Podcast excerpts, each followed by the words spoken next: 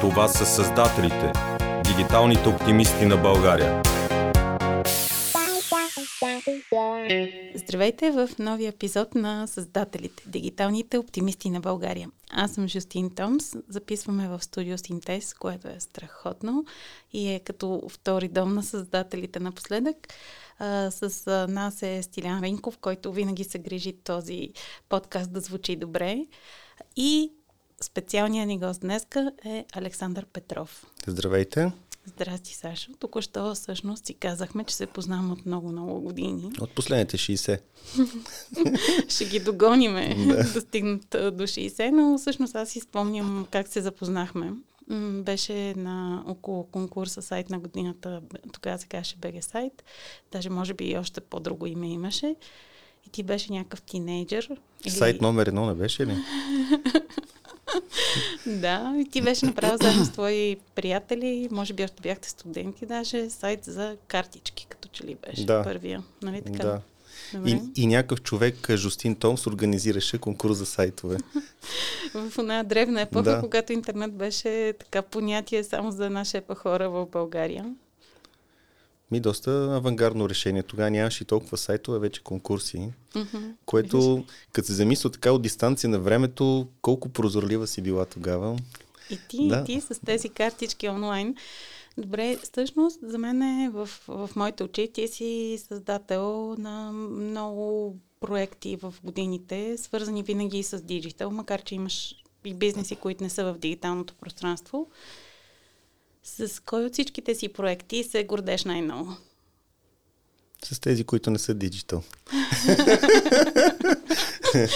Добре. Не, по принцип, проектите човек ги усеща докато се занимава с тях по един начин, от дистанция на времето ги усеща по друг начин, от още по-голяма дистанция на времето ги усеща по трети начин и хората вижда как ги усещат покрай него.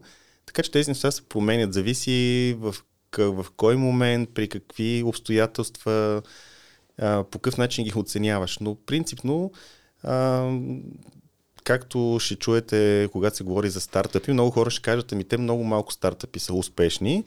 Аз се, съм се замислил нещата, с които съм почел да се занимавам колко са били успешни от тях и установявам, че доста голям процент са били успешни поне до някаква степен която ме е изумявала. Явно имам някакъв усет за някои от нещата, които се занимавам, но пък а, може би е, е трябвало някои от тези неща да са много по-скалируеми като такива. Това, това може би трябва да работя върху него за в бъдеще. Все пак вече сме колко години? 14 години в Евросъюза, 550 милионен пазар, пък много хора работим още в България. Да. Нищо. Това, е, това са възможности, които предстоят да открием всички малко или повече. Добре, така въртиме се около темата, но не сме ги назовали. А, може би все пак фотофорум е така най-разпознаваемото като бранд в дигиталното пространство твое деяние. Копродукция в началото, да. в последните години само твоя. Искаш ли да разкажеш за него, може би преди това за предишните проекти, може би също така за успоредните проекти, за Библио, който е супер интересен също като проект. Ами аз по-скоро, а, пак така, като се замисля от дистанция на времето, а, установявам, че аз за част от проектите, с които съм се занимавал или, или които сме работили след това години напред, те са тръгвали като ентусиастски проекти и като някакъв тип до, доброволчество и свър... това да искаме да свършим нещо, което е полезно за обществото или ни е много интересно на нас и би било полезно за някои други хора. И така е тръгвало, че сме свършвали много работа, след това сме въвличали други хора, след това е ставало по някакъв начин популярно, някакъв хайп се е получавал покрай него. А, след това много години по-късно, когато съм наемал хора, било то за тези проекти или за, и за други проекти, ми е правило впечатление, че голяма част от хората а, кандидатстват за работа или искат да се включат към нещо, а в портфолиото или в CV-то си просто пишат, имам една курсова работа или аз съм млад, сега съм завършил университет, единствен ми, ми опит е бил съм барман на морето. Ами не, не става така. И аз искам да използвам а, аудиторията и трибуна тук да кажа, че може би младите хора, които предстои да се включат в а, економиката, в бизнеса в, в следващите години, ще бъдат първите, които ще трябва да работят в конкуренция с роботи. Така че те трябва да са толкова гъвкави и толкова иновативни, и толкова опит да имат, че трябва да са се включвали преди това в много неща. Няма как а, просто така учил си, седял си на един чин и изведнъж хоп в един много голям проект, много интересен, пълен си с идеи. По-скоро трябва да отделиш от а, своето време, да се включваш, да бъдеш инициативен, да живееш с проекта, да извират от тебе идеи как това да се развие, как да стане по-добро. Да кажем, че това, което робота няма да може да го усеща за в бъдеще, за да може да бъдат успешни проектите. Така че а, рецептата нещо да стане популярно, хората да го харесват, трябва да усещат енергията на създателите най-вече. Странно, че го казваш, защото все пак тук говорим за дигиталните създатели. И ти си точно такъв. За мен е наистина фотофорум в момента от много години е много ключов бранд. То си е бранд. Платформа, място, което привлича не само професионалистите и дълбоките професионалисти, но и доста хора, които просто любителски се занимават с това.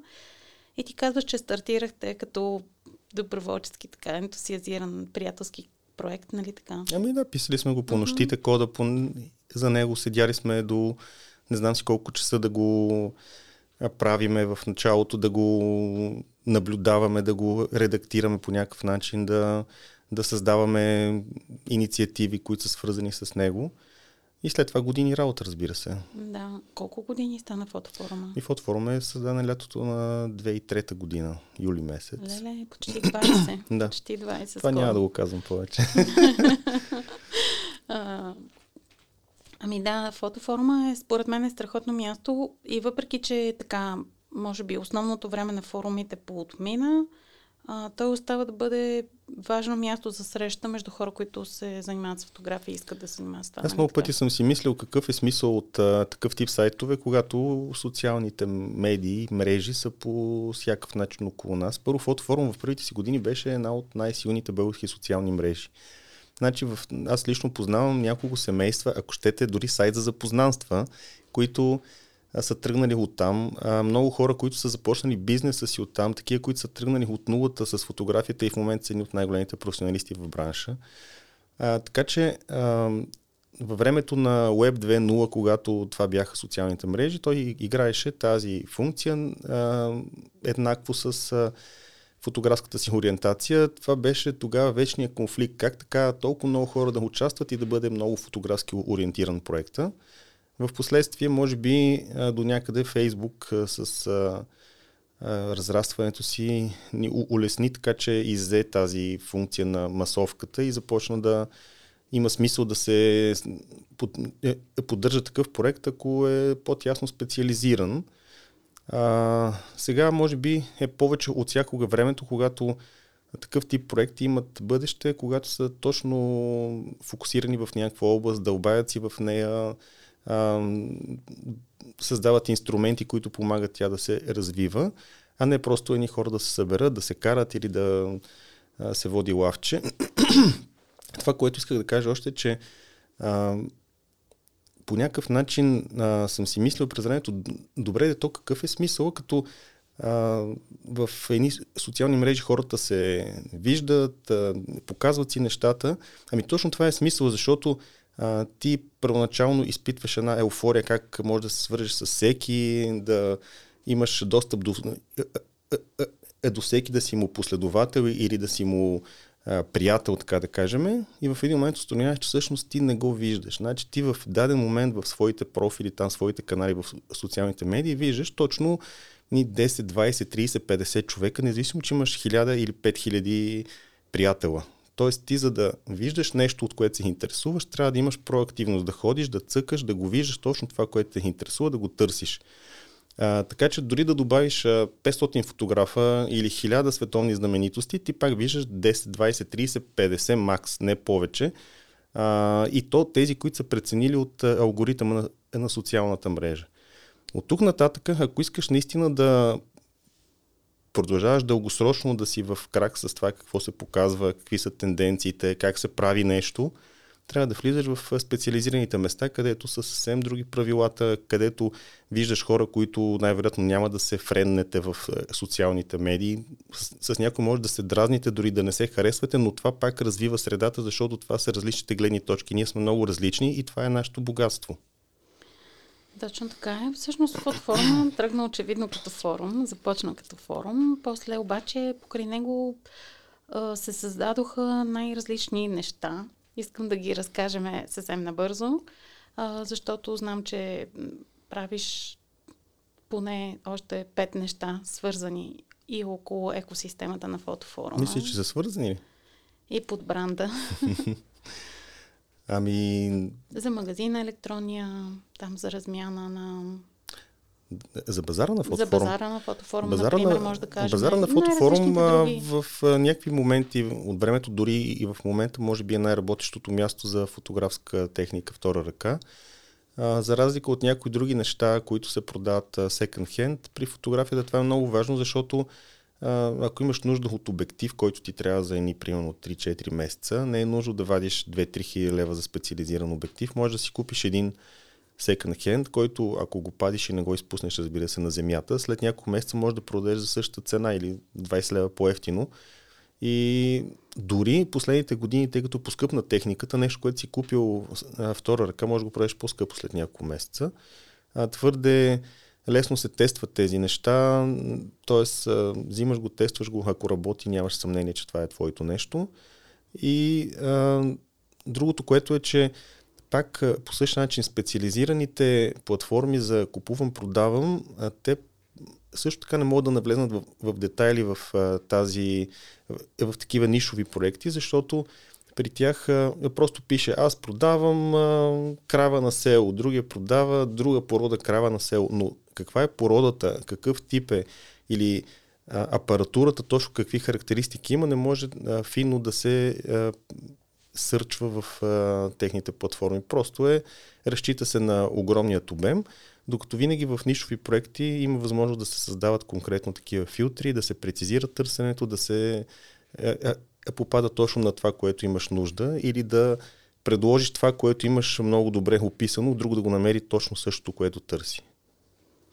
Да, така и базара за това ми се струва доста интересен, но да кажем и за другите неща, защото правите награди, издавате годишници с фотографии подбрани, които са страхотни според мен. Правите събирания поне веднъж годишно.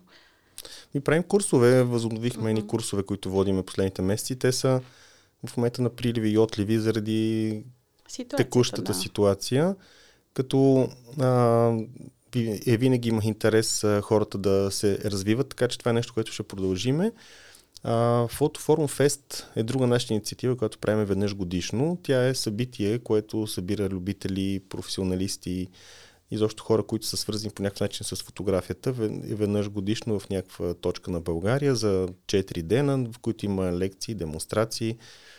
Каниме най-различни лектори. Целта ни е да има такива, които са наистина майстори и такива, които са тръгнали или са се развили през сайта. Те имат да покажат нещо интересно. Нови лица е винаги интересно да можеш да видиш. Всяка година това се случва най-често есенно време и е много приятелско и позитивно събитие. Хората остават изключително впечатлени. Ние пък от друга страна а, ги питаме за тяхното мнение, вслушваме се в това какво искат, какво ги вълнува и следващия път а, организираме програмата съответно с а, препоръките и идеите, които са споделили те. Така че гледаме към следващото, следващата есен. Всъщност всичко това по-скоро ми се щеше да, да, да, да подскажем, че колкото и да е изцяло дигитален проект в фотофорум, около него има всякакви неща, които са в реалния живот и колко е важно всъщност за да развиваш цялото комюнити, цялата общност от фотографии или хора с интерес към фотографията, да правиш и двете, не само в дигиталното пространство. Да, добре, че ми го подсказваш това. Това е винаги микс. Значи дигиталното пространство е тип инструмент за общуването между хората и за това какво може да се прави. Винаги има нужда и от събития, които се случват извън дигиталното пространство. Една такава наша друга инициатива е годишния фотографски печатен албум на Фотофорум, който преди 2-3 години тръгна като идея да оставим на хартия най- впечатляващото, което е публикувано в сайта, но събрано на едно място, така че да бъде наистина вау ефекта от него. Всяка страница да бъде като корица на, на албум. А, това беше много успешно и много добре прието като а, инициатива. Авторите с ентусиазъм се включват към не, в него. Значи, а, аз не съм имал такъв а, друг тип а, предложение и инициатива към хора, които 99,5% откликват положително и тези по-скоро 0,5%, които не, се, е, не прегръщат идеята, по-скоро не са разбрали нещо, а не толкова, че са против нея. Като... А, така че ние продължаваме с това. В момента работим над поредният албум. Той е събран и предпечатан на 80% и началото на декември ще влезе в печат а, и ще бъде преди коледа най-вероятно възможно да се поръчва. А, предната година а, дори решихме да направим и благотворителна инициатива, свързана с албума, така че той едновременно да може да стигне до повече хора, които да харесат идеята, плюс това да, да може да дарим едни средства за нещо, което а, е свързано с а, идеята да е, да е добра идея, но, но по някакъв начин да, да кореспондира и с фотофорум. И тъй като много от а, снимащите хора ходят по планини, а, постоянно са навън или дебнат правилният момент за най-добрата снимка, а, се свързахме с Планинска спасителна служба и решихме да им предложим да им дарим средствата събрани от а, продажбата на албума, печалбата от, от продажбата на албума. И успяхме да дарим 5025 лева, мисля, че миналата година. Тази година също ще, ще се постараем да генерираме някаква такава хубава идея. Това беше нещо, което също се посреща много положително сред много широк кръг от хора. Страхотно. И пак е нещо, което свързва най-различни и дигитални проекти, и реална среда. Той е реален проект, Плюс, да, но, да, но идва от дигиталния. Дигиталната среда. Да. А, много хубаво поговорихме за фотофорума. Мисля, че това е много важен, но така като знам твоето ежедневие не е най... не заема 100% от времето ти. Знам, че друг дигитален проект също, по който се занимаваше, не знам сега вече доколко продължаваш, е Библио. На мен ми се ще мъничко да кажем и за него, защото той са електронните книги. А, една тема, която все още в България така ми се струва девствена, екзотична, не много артикулирана. Пак е електронен проект, по който знам, че ти положи супер много усилия така, да се случи нещо хубаво. Какво ще кажеш за него или ще си мълчиме за Библио. Не, няма да си мълчим. Библио много енергия вложихме в него. А, искаше ни се да бъде още по а, така значимо нещо от това, което е в момента, но а, за съжаление българските издатели не прегърнаха толкова бързо идеята за дигитализация на тяхните продукти и всъщност а, а, това отне години. В момента има много потребители на електронни книги, също така вече има доста електронни книги. Ние продължаваме да работиме по този проект, като а, влагаме каквото имаме като актуални идеи и изобщо новости. Но пък от друга страна а, този бранш започна доста да се укрупнява. Значи а, може би сами забелязвате и в а, рекламите, които върват по телевизии, има доста инвеститори, които направиха онлайн магазините. То и заради корона кризата се, се случи mm-hmm. това. А, доста по а, така, значим бизнес.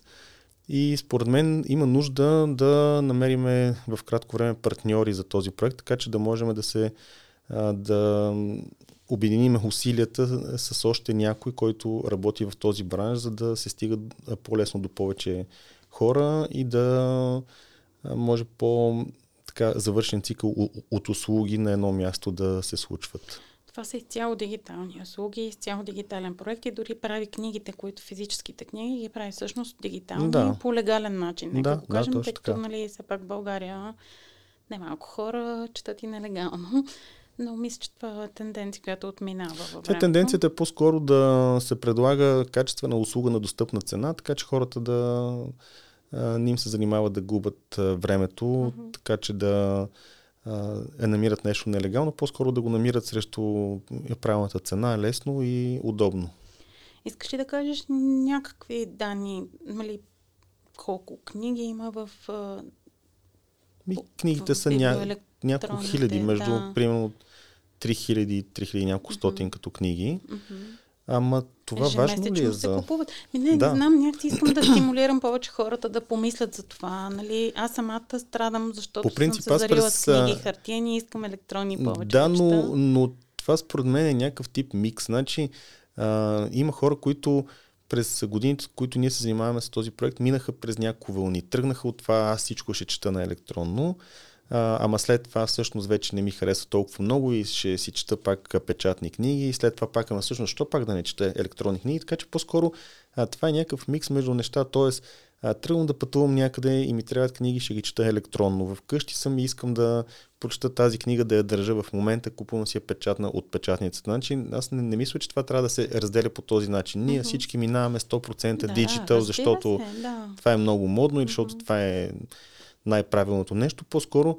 а, това трябва да е някакъв тип екосистема. Значи, както а, една книга трябва да може да има в аудиоформат, така и в електронен, така и, и в печатани трябва да е въпрос на потребителя да избере кое му е удобно в този момент. Най-важното е книгата да стига до, до хората, които искат да я слушат, потребяват, четат и така нататък.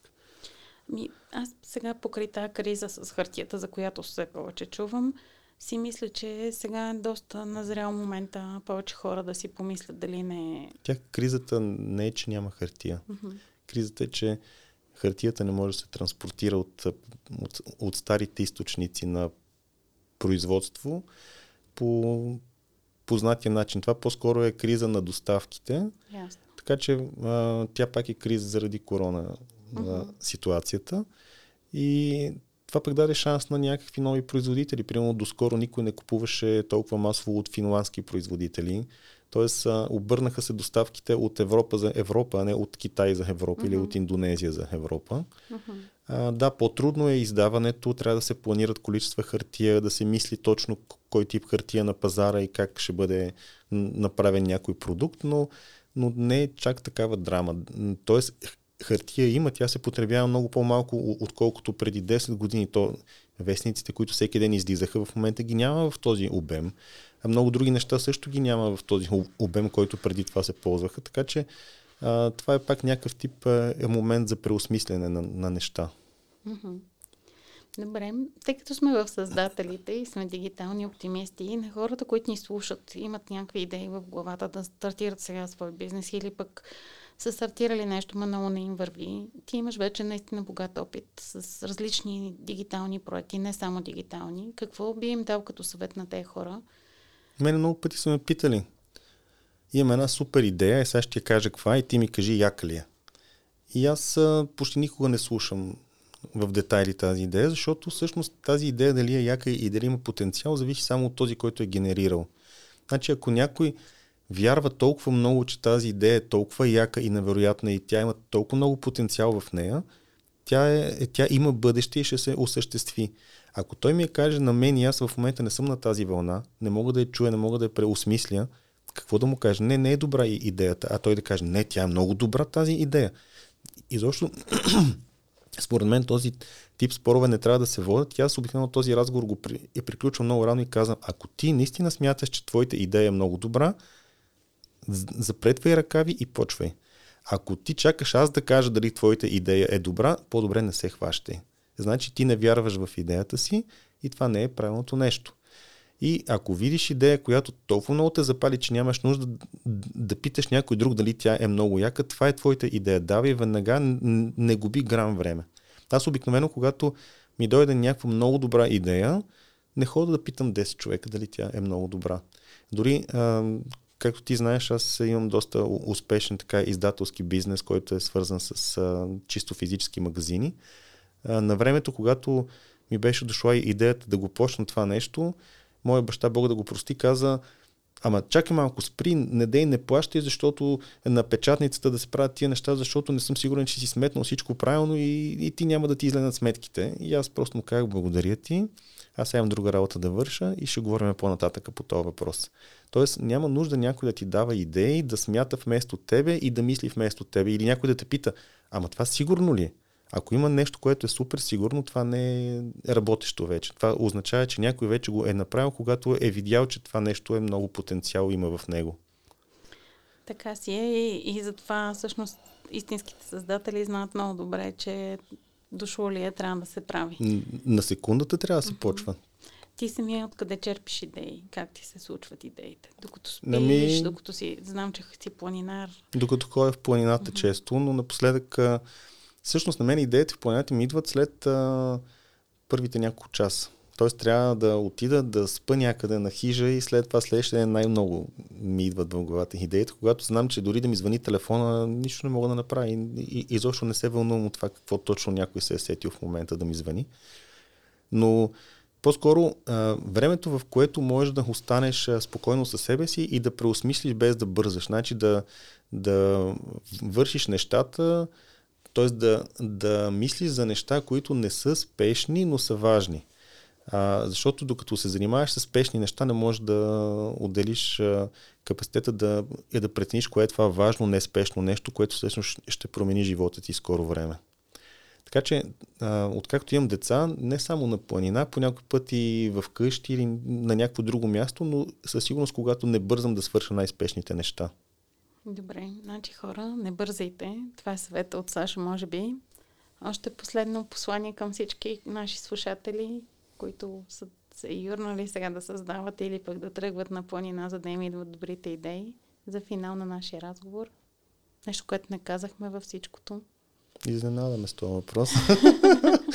Щях да кажа, че аз от миналата година а, имам и поредното офлайн занимание. А, имам си няколко кошера с пчели. А, Да. добре. Защото а, всъщност, а, както един а, мой биш колега беше казал веднъж, всеки програмист рано или късно иска да стане овчар. Да, това не И- казахме, че ти си програмист като бекграунд. Аз, аз като бекграунд съм работи, почнал като правиш. програмист, но отдавна не съм точно това. Естествено. И всъщност тази негова така, крилата мисъл, ако мога да нарека, не, не, той каза, всеки програмист иска да стане а, овчар, но аз тъй като съм бил и част от живота си системен администратор, аз искам да имам рибно стопанство.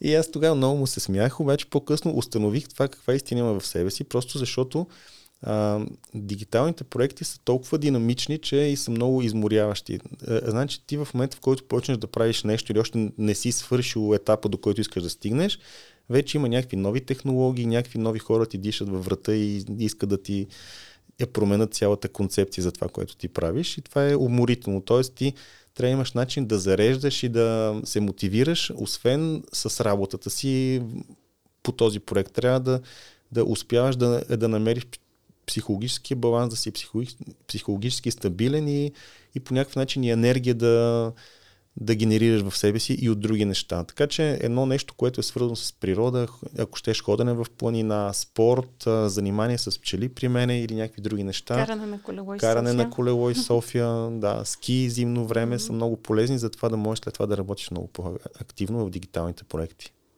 Страхотно. Сашо, без да е комплимент, ти за мен си наистина страхотен пример и много се надявам повече хора да чуят това интервю и да се вдъхнуват по някакъв начин и за пчелите, и за дигиталните си идеи. Благодаря ти за този разговор. Мисля, че се получи И аз добре. благодаря за поканата.